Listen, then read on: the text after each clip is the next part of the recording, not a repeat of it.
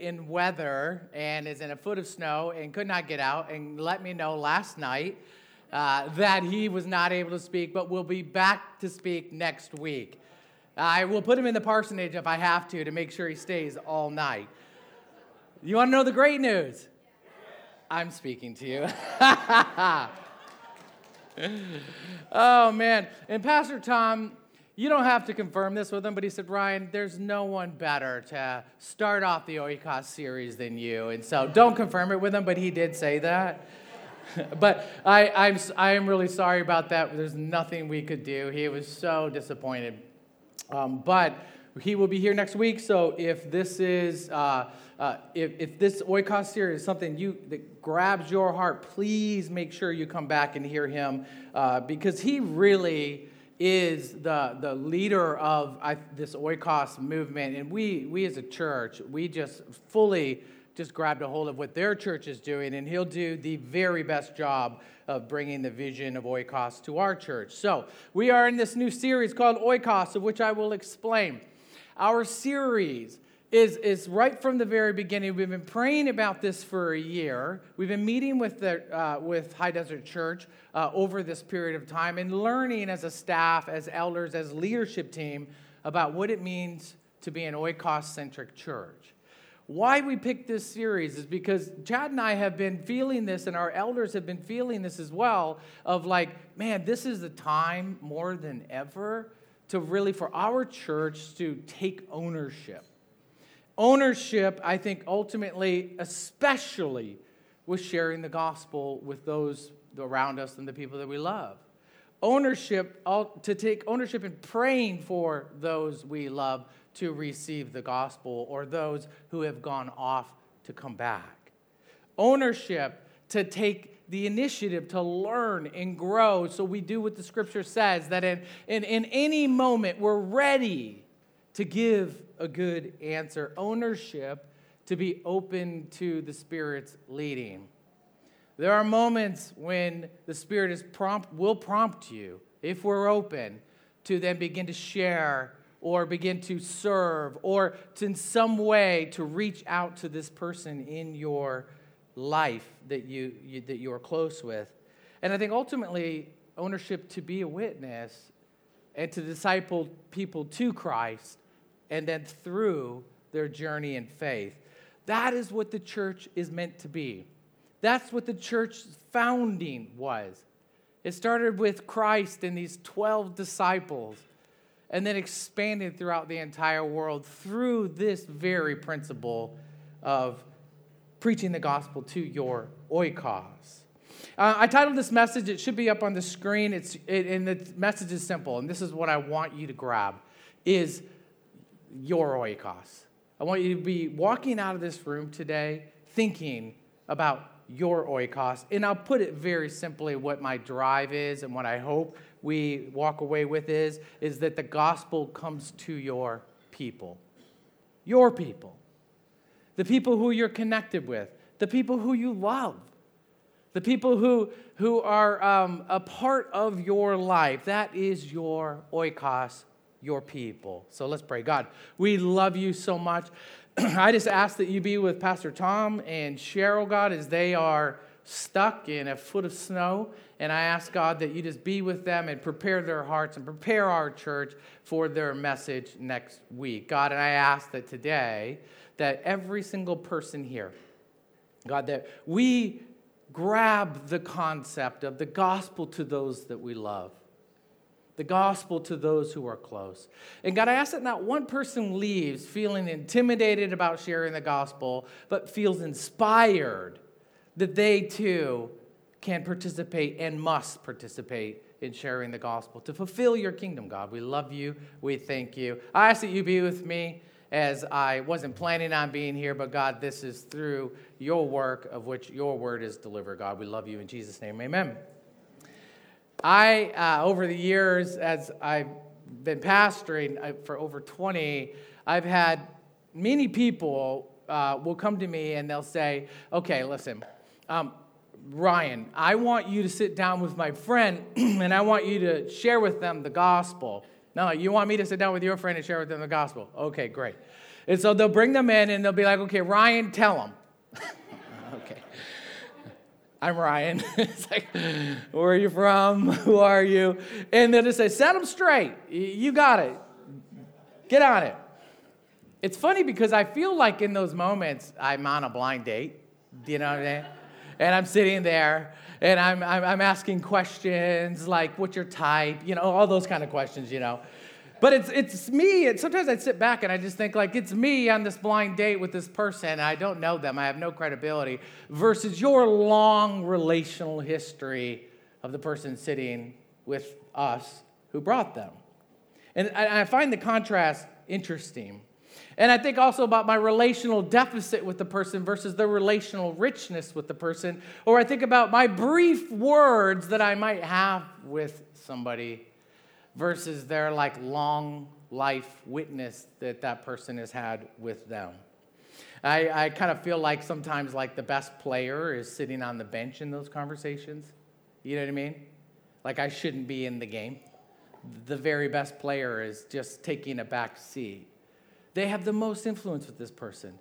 They are a believer, therefore, they see the same revelation that I see that they were once dead and now they're alive and they follow Christ like I follow Christ. But I think sometimes we will do that to ourselves. We will put ourselves on the bench and then think that someone else will really handle this at a professional level, and it's just not true. Not at all. Think about the people in your life. Think, how about this? Let me even bring it back further. You, the re- reason you became a believer was probably because of somebody who was influential in your life. Is that not true? Someone who loved you, who cared about you.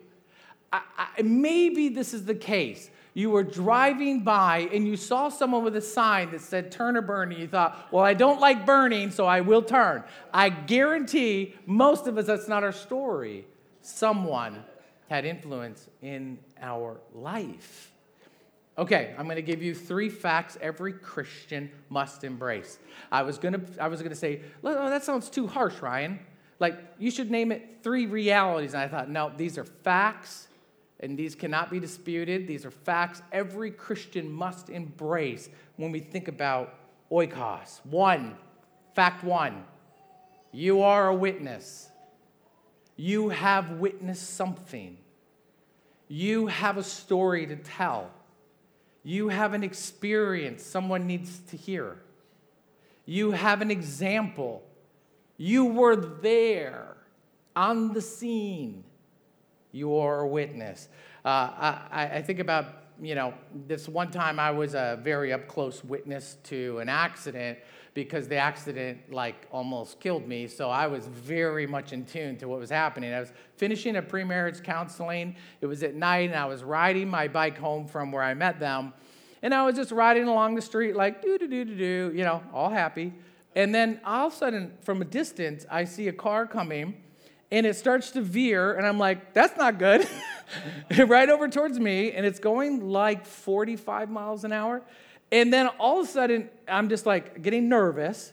And then it just hits the car that's right by me here, a parked car, and then pushes that car up onto the curb, and then almost hits me with my bike. And I happen to just get away from it.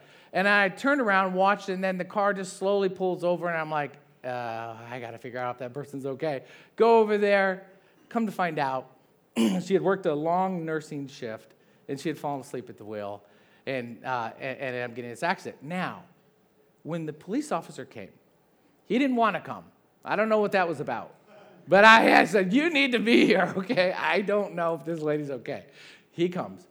And he asked me to tell me what happened. I give him a detailed example. How far were you from it? I was like, ah, feet? I had a good glimpse of what I just saw. I was a good witness. And then someone had come out of the building and the police officer said, Oh, did, can you tell me what happened?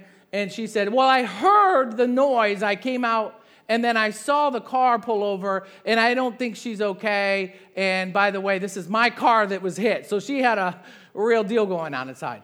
But then I thought, like, we do this a little bit as believers.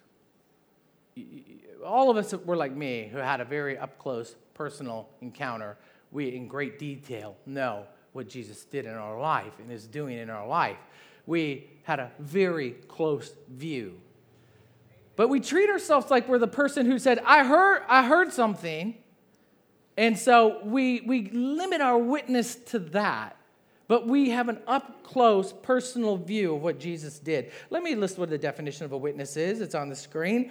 Having knowledge of an event or change from a personal observation or experience, to make known their experience, to testify to that experience. I believe that Jesus has called every single Christian to be a witness to Him, to tell His story in the story in your life. I love it when someone gets up on the jury stand. I love watching trials, and definitely the most interesting one was the uh, Johnny Depp Amber Heard trial.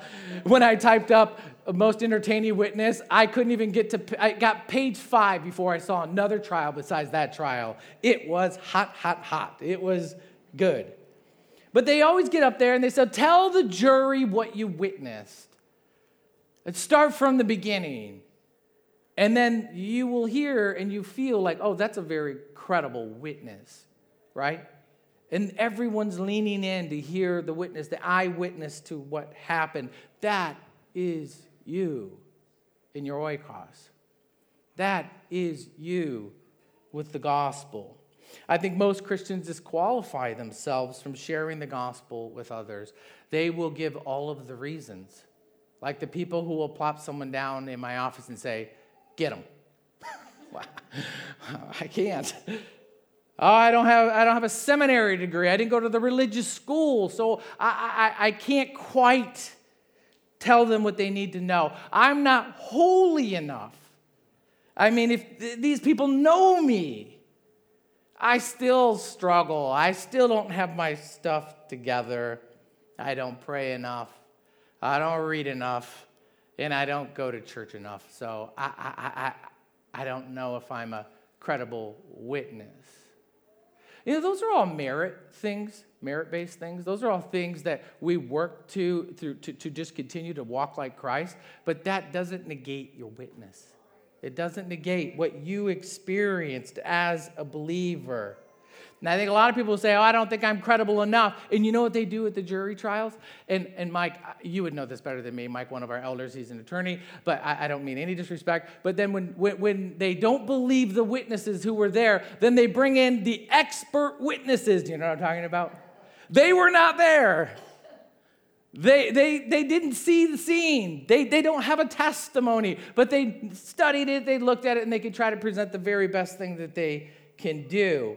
And we often will call for those people versus someone who uh, is in your life who needs to hear from the witness, the person they know, the person who is on the scene.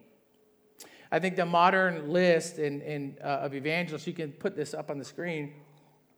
These are like legends when we think of witnesses, evangelists. They're legends like Wesley, right? Spurgeon, Graham. They evangelized the, the, the uh, England and the United States prolifically. We go, wow, that was incredible. You got like Judson, who, who really gave his entire life to ministering to thousands. They have a national holiday after him in Burma, okay? He witnessed to so many people. You got Livingstone in Africa. You've got Taylor in China. You've got Elliot to the uh, so the Auca Indian uh, tribe in Ecuador. Amazing story if you want to read it. He was murdered for his faith but the love of his spouse and the, his friend who evangelized as well, spouse, who loved that tribe still, won that tribe over, right? Over their death. These are legends. And I think in a lot of times, I think like, like these lists, it's unfortunate because we'll look at them and they intimidate us as Christians. And we say, well, like, I'm not like that. So, so, so, so good for them. There are more. When the Bible says pray for laborers because the laborers are few, right? We then pray for the laborers and we're just like, yeah, you go to work. And we're like, no, that's you. You're praying for you to join into the labor field. and I think one of the things is we will ask these questions how can I witness like that? I guess we need pros to do it. But you know what? I'm going to debunk your theory that we may carry is that you're wrong because look at sports. Look at sports. Listen, I'll tell you what, it's those heroes, those people who are trailblazers who inspire us to actually pick up a ball. And we say, I, I want to be like that. And so we pick up a ball. And then we start practicing our moves out in the driveway, which are all junk moves, and we know it, but we don't care. And we pretend to shoot like Mike, and we pretend, we pretend that we're actually beating Mike in a one on one invisible game. We actually participate in that. We will then participate in pickup games, of which we will join in and practice our skill, all the while knowing that you will not be MJ all the while, but we still play. So, so, so I, I believe when it comes to Christianity, we have somehow done ourselves as believers, when we do this, a disservice, where we remove ourselves from the sharing the gospel portion to give love and life in the love of Christ to others around us who are close to us. And we say, let a pro get them. Let, let them get them. I can't participate. I won't even pick up the ball. That would be a shame if anybody did that. I, I think this is true, I, and I want to tell you, you have to stop pre disqualifying yourself. I don't even know if that's a word, but Google didn't check me on it, so I, it, it is a word, I think. You have to stop pre disqualifying yourself to be able to share the gospel. Because here's what happens we will experience what Moses did in Exodus 3. So I got to tell you the story. Because if you think you can pre disqualify yourself to God, I'm just telling you, you're wrong. When God is calling you to something, which is a clear calling from believers, here's what, this is what happened. Moses, he's like, God, I, I, this is amazing, God. I, you're incredible. And God's like, yeah, yeah, yeah, thanks, thanks. Um, now, I need you to go to Pharaoh and just tell him, and he's going to listen to you, to let my people go. Now, historically at that time, Egypt was at its prominence. It was like the United States is probably now in the world. It was the most dominant superpower of its time and maybe of the ancient world in general. And he's going to go to their leader and he's going to say, hey, all these people who your economic driving engine, who are building these monuments, who you have taken, you're going to let them go he's having this argument with God for a second because God's telling him he's going to do that. And Moses is like, whoa, whoa, whoa, whoa, whoa, whoa, whoa. Just like we will. You should read it. Whoa, whoa, hey, um, God, like I'm like really bad at talking. You know what I mean? I, am just better with typing. You know what I mean? I just, I'd rather just post on Facebook. I don't want to talk. And God's like, yeah, yeah, yeah, yeah, okay. And, and, and there's somebody better you can send. You should send someone else. But like, I'll be like, cheering them on. Send a pro. I'm not a pro. And you know what's funny? If we think we can reason with God like that, and, and we can, but you're just going to get the same answer that Moses got. What did Moses, God say to Moses? Oh, okay, um, that's great, great. I choose you, and you're going to go, and I'm with you, though. Right? And so Moses then, he, he got, what Moses didn't realize is that God could have done it himself, but he involves us in the process of his deliverance for his people. And I know you can say, Ryan, that's just God to, to, to, the Israelites, his chosen people. But if God desires someone, like Christ said he desires that not one be lost, then that is his desire for people. No different than then. God's heart is the same. He will send you, and he wants you to go personally because he's not just going to do it himself. He invites us to join in. But as he's leaving, God's like, oh, yeah, Moses, don't forget your stick because that's really going to help you against the greatest empire in the world. I, I, lo- I love the story because it's God is sending himself with Moses. But Moses could have done it. He'd said no, but he didn't. He chose to accept the task. I think this is, this is one concerning thing. Moses goes with the stick, and sometimes when I think about the stick, I think we always think about the Moses' staff, and it had all this power, like some kind of power in some fantasy story, right, of some object, but it, it was nothing about that. We can hide behind things, we can think the tool is what does it. And this is a huge concern of mine is that it's, it's the person who is wielding the tool, not the tool itself that will do the work.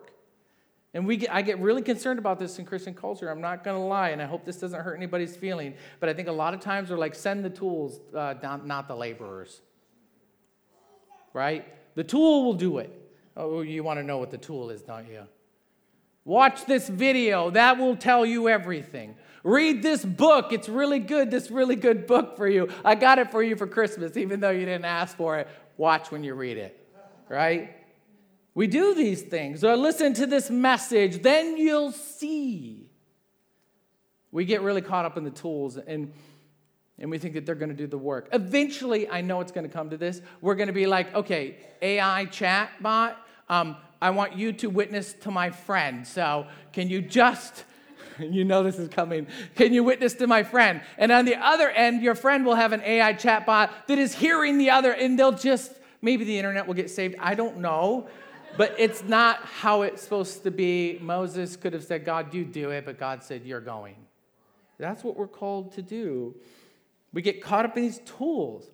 As a kid, if you are my age or above, sorry, everybody who isn't, but you were spared from something I believe that was difficult. And that is a movie that was populated as a tool to win people to Christ more than relationally winning people to Christ. And that was a movie called A Thief in the Night. I'm sorry if, if, if, you loved it. I, it. To me, as a child, it was terrifying. It was the story of the end times. In A Thief in the Night, I'll never forget it as a kid. This, put, put this picture on the screen. This is, this is typical uh, of, oh, put, uh, my joke's not gonna work. Oh my gosh.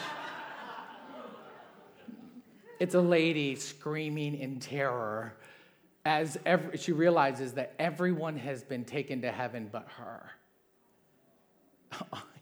yes. Well, I watched this as a kid, and I was brought into a group of, uh, of people that said, This is going to get these kids to become believers. They did not do that for me at all. All it did for me is every time I came home and my entire family was doing something, I was like, Ah, it, ha- it happened.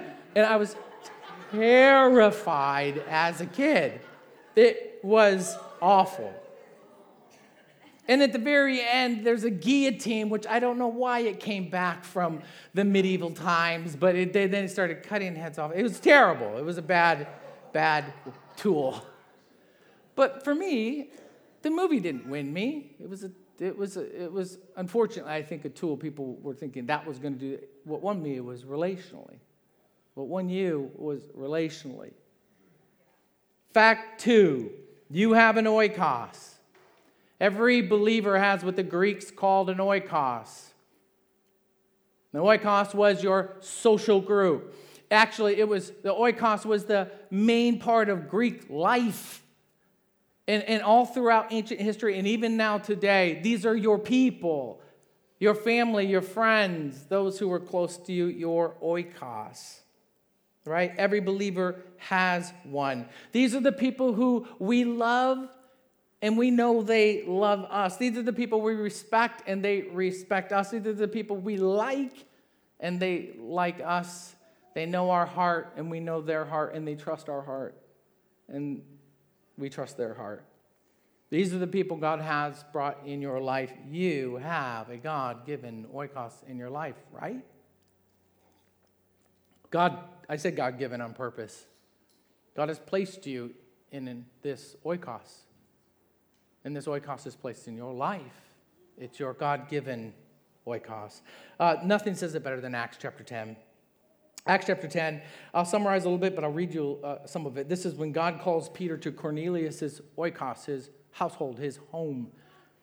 And so Peter is just minding his own business somewhere else. And then this centurion, this Roman soldier, this uh, uh, uh, Gentile, is, is praying. And, and God eventually speaks to him and says, Go get this guy, Peter. He's going to come and share something with you.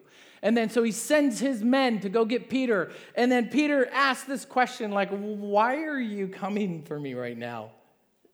It's verse 22. And they said, Cornelius, a centurion, an upright and God fearing man who is well spoken by the whole Jewish nation, was directed. He gives orders, now he's taking an order by the holy angel to send for you to come to his oikos, his house, and to hear what you have to say.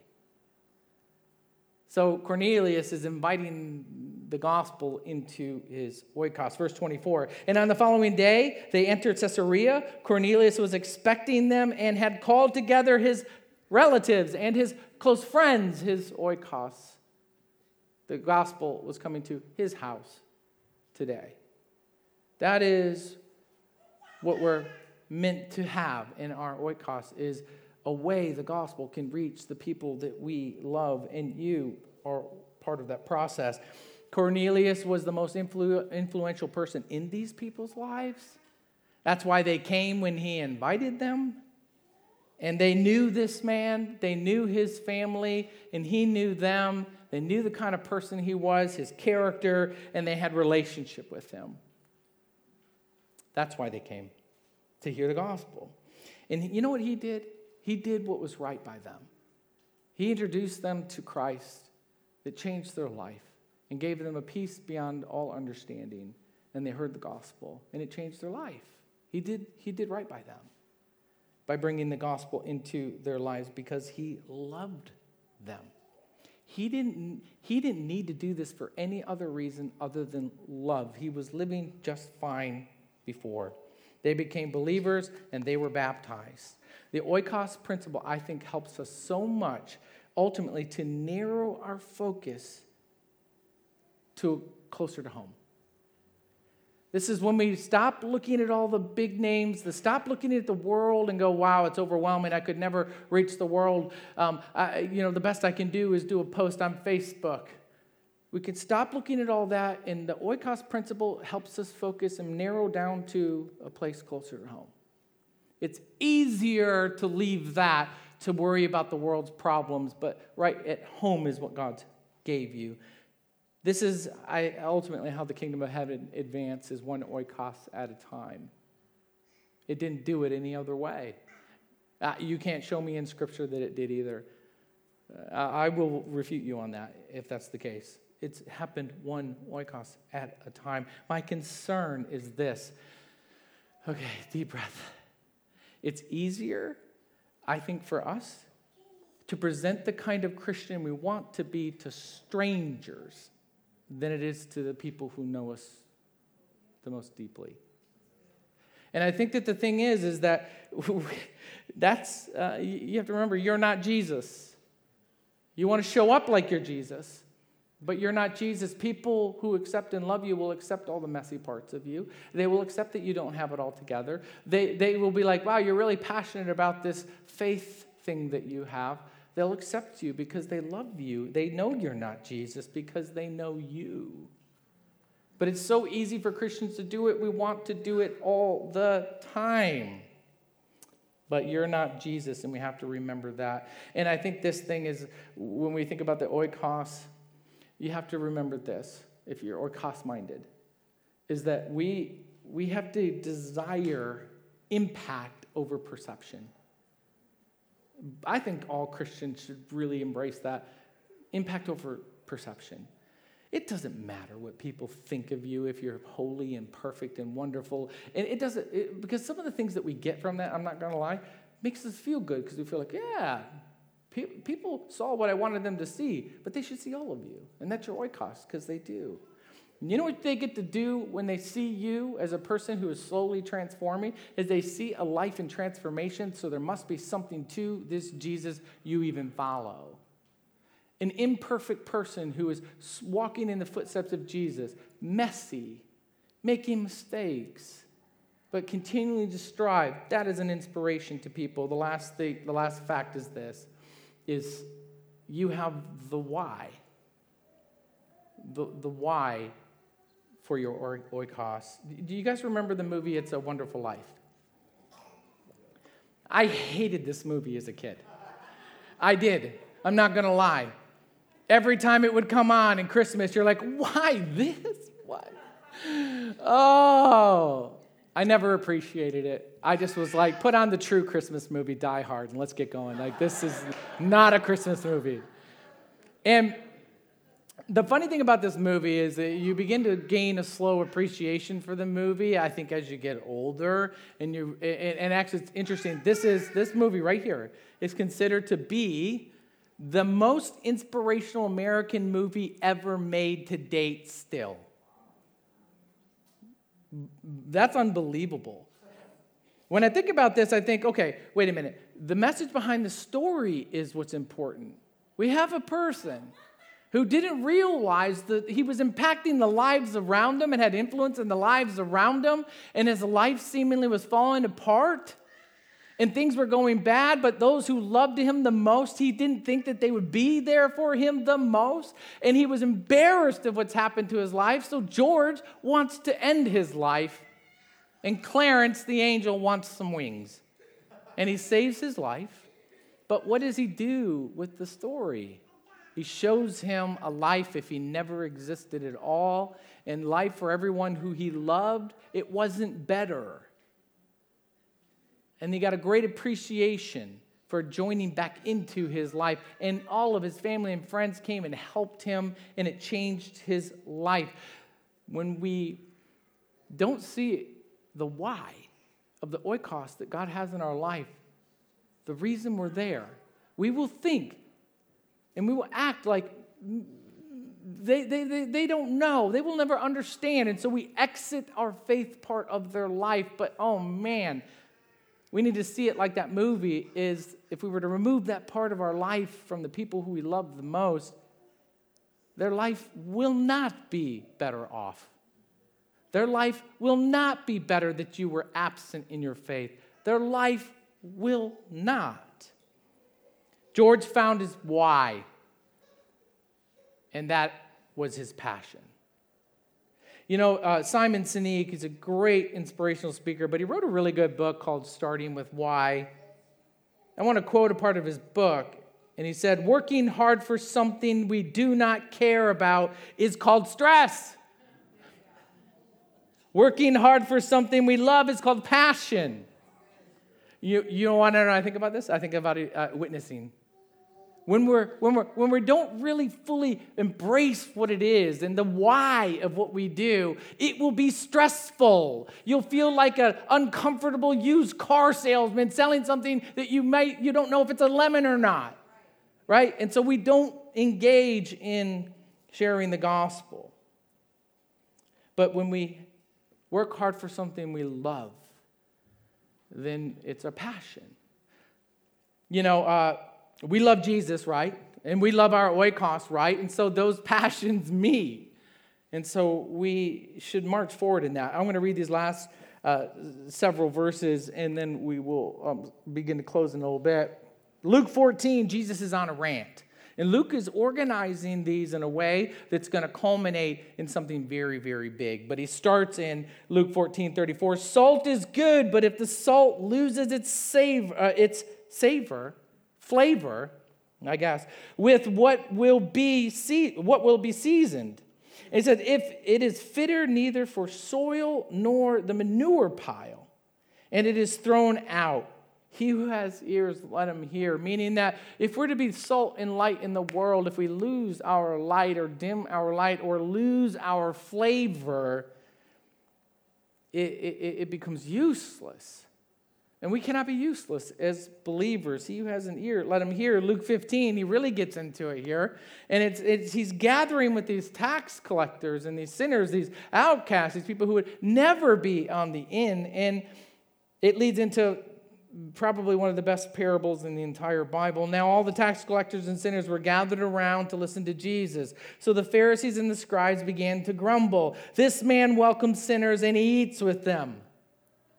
This man brings people in who don't understand. This man brings people in who have purposefully chosen a life we don't agree with.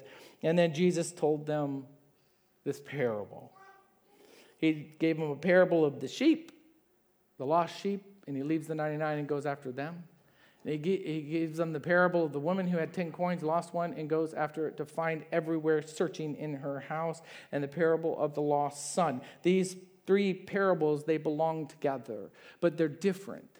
The parable of the sheep and the parable of the coin, they, they, they truly are linked. The parable of the son tells a different story at a broader range, right? So when you read them, that's how you read them.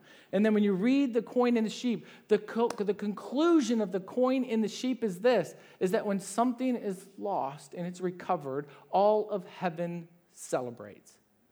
So there's something being communicated here.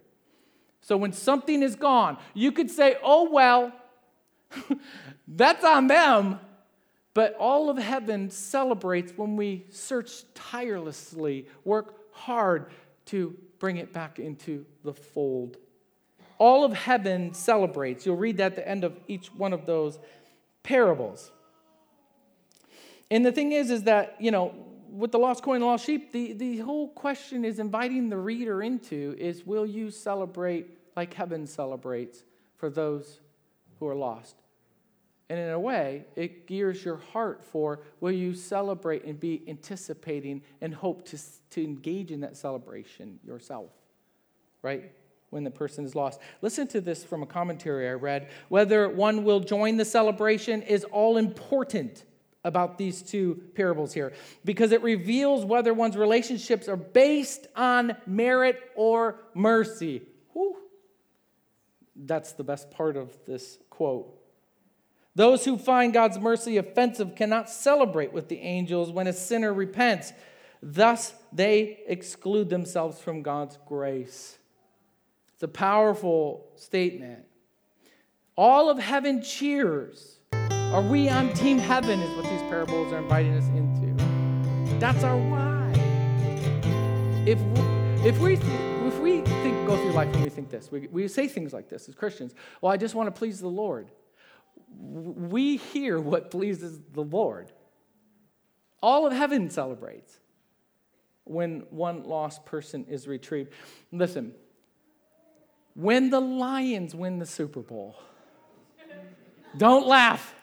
When the Lions, the Detroit Lions, win the Super Bowl, just like this article that's not real, but someone published it in 2004, and, and, God bless them. It was as if the Lions won the Super Bowl. It's the only way we can get it is through fake news, but still, when the Lions win the Super Bowl, can you imagine the celebration that will happen? Even people who aren't Lions fans will be like, oh, wow, finally. Finally, they've, they've never won ever, and they're one of the oldest teams in the NFL. That's heaven. Every time. All the time. If you want to please God, I think we know what pleases God.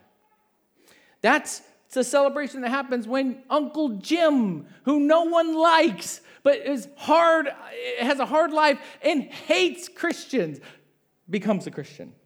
All of heaven celebrates. That's when your child makes the decision. All of heaven celebrates. Your work friend who says she's agnostic. That's when she's agnostic no more. That's when heaven celebrates. Your parents who didn't understand your faith when they understand. All of heaven celebrates. Your spouse who is ha- happy for you and your faith, but then one day understands the faith for themselves. That's when hell- heaven celebrates. Your best friend who walked away from God and returns.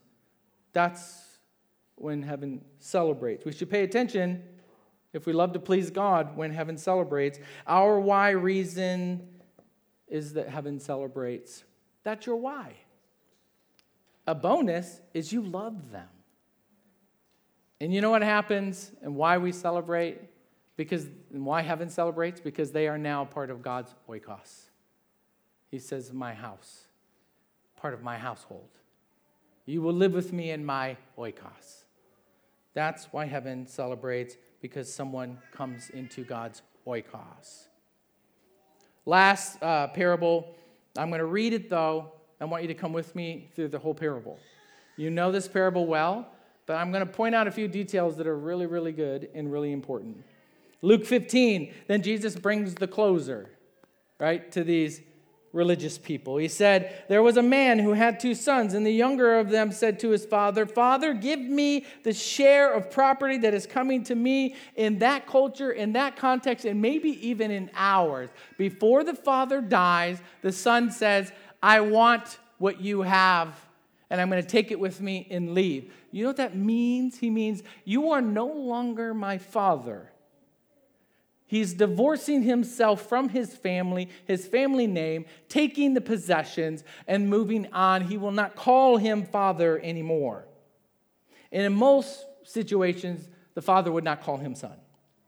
He divided his property between them, father, no questions asked. Not many days later, the son gathered all he had and took a journey into a far country. Now, this is speaking right here to this group and these Pharisees about the Gentiles God is after as well. Not just them, not just the chosen. And it says, and there he squandered his property in reckless living. And when he had spent everything, now this is the pathway of someone who finally falls to their knees. He spent everything. And then, on top of that, a severe famine arose in the country and he began to be in need. Isn't that how it is? You come to this place and you squandered everything, your friend, your family member, and then life hits them hard and they fall to their knees. So he went and hired himself out, uh, out uh, to one of the citizens of that country who sent him into the fields to feed pigs. In the Jewish culture, this is a very big offensive abomination, essentially. And he was longing to feed with the pods. These pods are historical. It's what they gave pigs. It was the leftover of leftovers that had some nutrition in it, and it just gave it to the pigs. He was desiring to have just some of those that the pigs ate, and no one gave him anything. This man is destitute. But when he came to himself, when he realized, what am I doing? There's so much more than this. He said, How many of my father's hired servants have more than enough bread? Uh, but I perish here with hunger. This is the heart of someone who is desperately seeking. And I will rise and I will go to my father and I will say to him, Father, I've sinned against heaven and before you. I am no longer worthy to be called your son. Treat me as one of your hired servants. This is a broken person who has no idea who the father is. And he rose up and he came to the father, but while he was still a long way off, his father saw him and he felt compassion. And he ran and embraced him and he kissed him. This story is about a son. And now we hear a son who doesn't want to be a son anymore and doesn't think he can be a son anymore. And this story is about a father who he misunderstood because the father is a compassionate, loving father looking for this son. And he goes on to say, um, well, he will go on to say in a minute. Hold on. But when he was still a long way off, his father uh, saw him and felt compassion and ran and embraced him and kissed him. And the son said to him, Here comes the big speech. He's prepared. Here's the big one Father, I have sinned against heaven and before you. I am no longer worthy to be called your son. And you know what the father says? You had me at father. Right? Because this is what the son had to learn is that he had to learn that he could call him father. He had to, he had to learn how to be a son again. He had to learn to say the word father again. I'm not fit to be your son, but the father said to his servant, Bring quickly the best robe and put it on him. Put the ring on his hand, the one the son had taken off, and the shoes on his feet. All the reinstallment of what it means to be a son, someone who lives so horribly and so disrespectful and offensive, essentially, this correlation to God. And God says, He's in my oikos now and bring the fatted calf and kill it, and let us eat and celebrate. For my son was dead and is alive again. He was lost and he is found. And they began to celebrate. Here we go, the celebration. Do you feel what's happening? Do you feel what pleases God? Do you understand the why behind why we share the gospel with our oikos? Now his older brother entered the third character. And we have to be careful, believers, to never be this older brother. It's tempting. His older brother was in the field, and he came and he drew near to the house. He heard music and dancing, and he called one of the servants and asked these, uh, what these things meant. And he said, Your brother has come home, and your father has killed the fatted calf. Now, back in that day, it was very rare when you were going to eat protein meat like that. So, this was a very special occasion. And this is very, very upsetting to this brother because he had received him back safe and sound, but he was angry and refused to go in. His father came out and entreated him, but he answered his father, Look, now, to us, maybe your kids talk to you a little bit disrespectful. You're like, Listen, Pops, right? Do you hear what's happening here? He does not call him father. He would always address him as father. So we have a son who doesn't feel he's fit to be called a son and has to learn to say father again. And we have a son who is angry and won't call him father. This is not good. But then it even gets worse. He said, Look, these many years I have served you, and I never disobeyed your command, yet you never gave me a young goat that I might celebrate with my friends. But when his when this son of yours came, now he can't even call this guy his brother. We got a real family dynamic happening here. And I think this, if we look at it in the Christian world, we can tend to do this. We have to be careful of this dynamic. Who has devoured your property with prostitutes? You killed the fatted calf for him? And he said to his son, You are always with me, and always that, uh, sorry, and all that is mine is yours.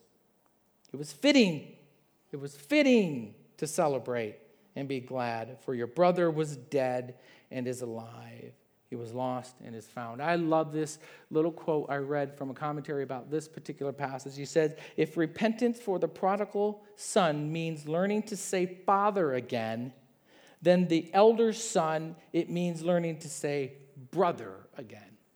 This is a powerful parable and probably one of the most profound pieces of scripture in the Bible. This is what it, it, it, our life is about is being able to call on the Father and helping others do that, but not being a person who says, you know what, they did their thing, they're on their own, they chose their life. And when we don't base our view of the people in our life on mercy, we will do it on merit and we will disqualify them. And so that's your why. That those who are lost will learn to say Father, and you will learn to say brother, sister. Let's bow our heads. You uh, are a witness. You have an oikos, that's for sure. And I hope after today, maybe you have a deeper understanding of your why. you know, I, I'm excited about this Oikos series because I believe our church, I, I believe that our church is definitely ready to take the next step into embracing, loving, caring for their family, friends, coworkers, people who are in their life, and, and, and being open to what God is going to do through you in that person's life. You'll find that when we're done, in the back of everybody's chair, there's a little card, and it's an oikos card. And this is very, very simple. You, will just take it with you, I would, and I would pray over it.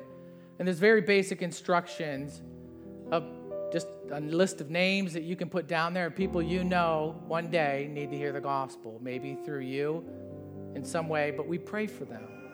And we pray, God, open up opportunities and doors for me to, to reach one of these people in my life. God, I ask that you increase my faith so I can take bold steps. I ask God that um, through my learning, I can understand the gospel more. I can have a word ready in the right season. But what I love about the oikos principle is it, it, it's so very simple. And some people on your list might take 15 years some people on your list, God might open that door sooner than later. I don't know. But it's a very intentional, it's a way you can, like, if you put it in your Bible or on your fridge, it's a daily reminder to be praying for opportunities to be able to share the gospel one day so that they may be able to say, Father, one day. And you may be able to say brother, sister one day. And all of heaven celebrates. Let's pray. God, we love you. We thank you. Thank you as we go out, as we worship you today, God. We celebrate your heart, like the heart of the Father in the parable story. God, we celebrate your heart for humanity, and not one person you desire to be lost, but God, that all will call you Father, and all will be in your oikos. And God, I ask that every one of us walk out today and throughout this series more and more inspired more and more encouraged about our why, that we are a witness and we have an oikos. And that's all we need. We love you in Jesus' name. Amen. Would you guys stand with me this last song?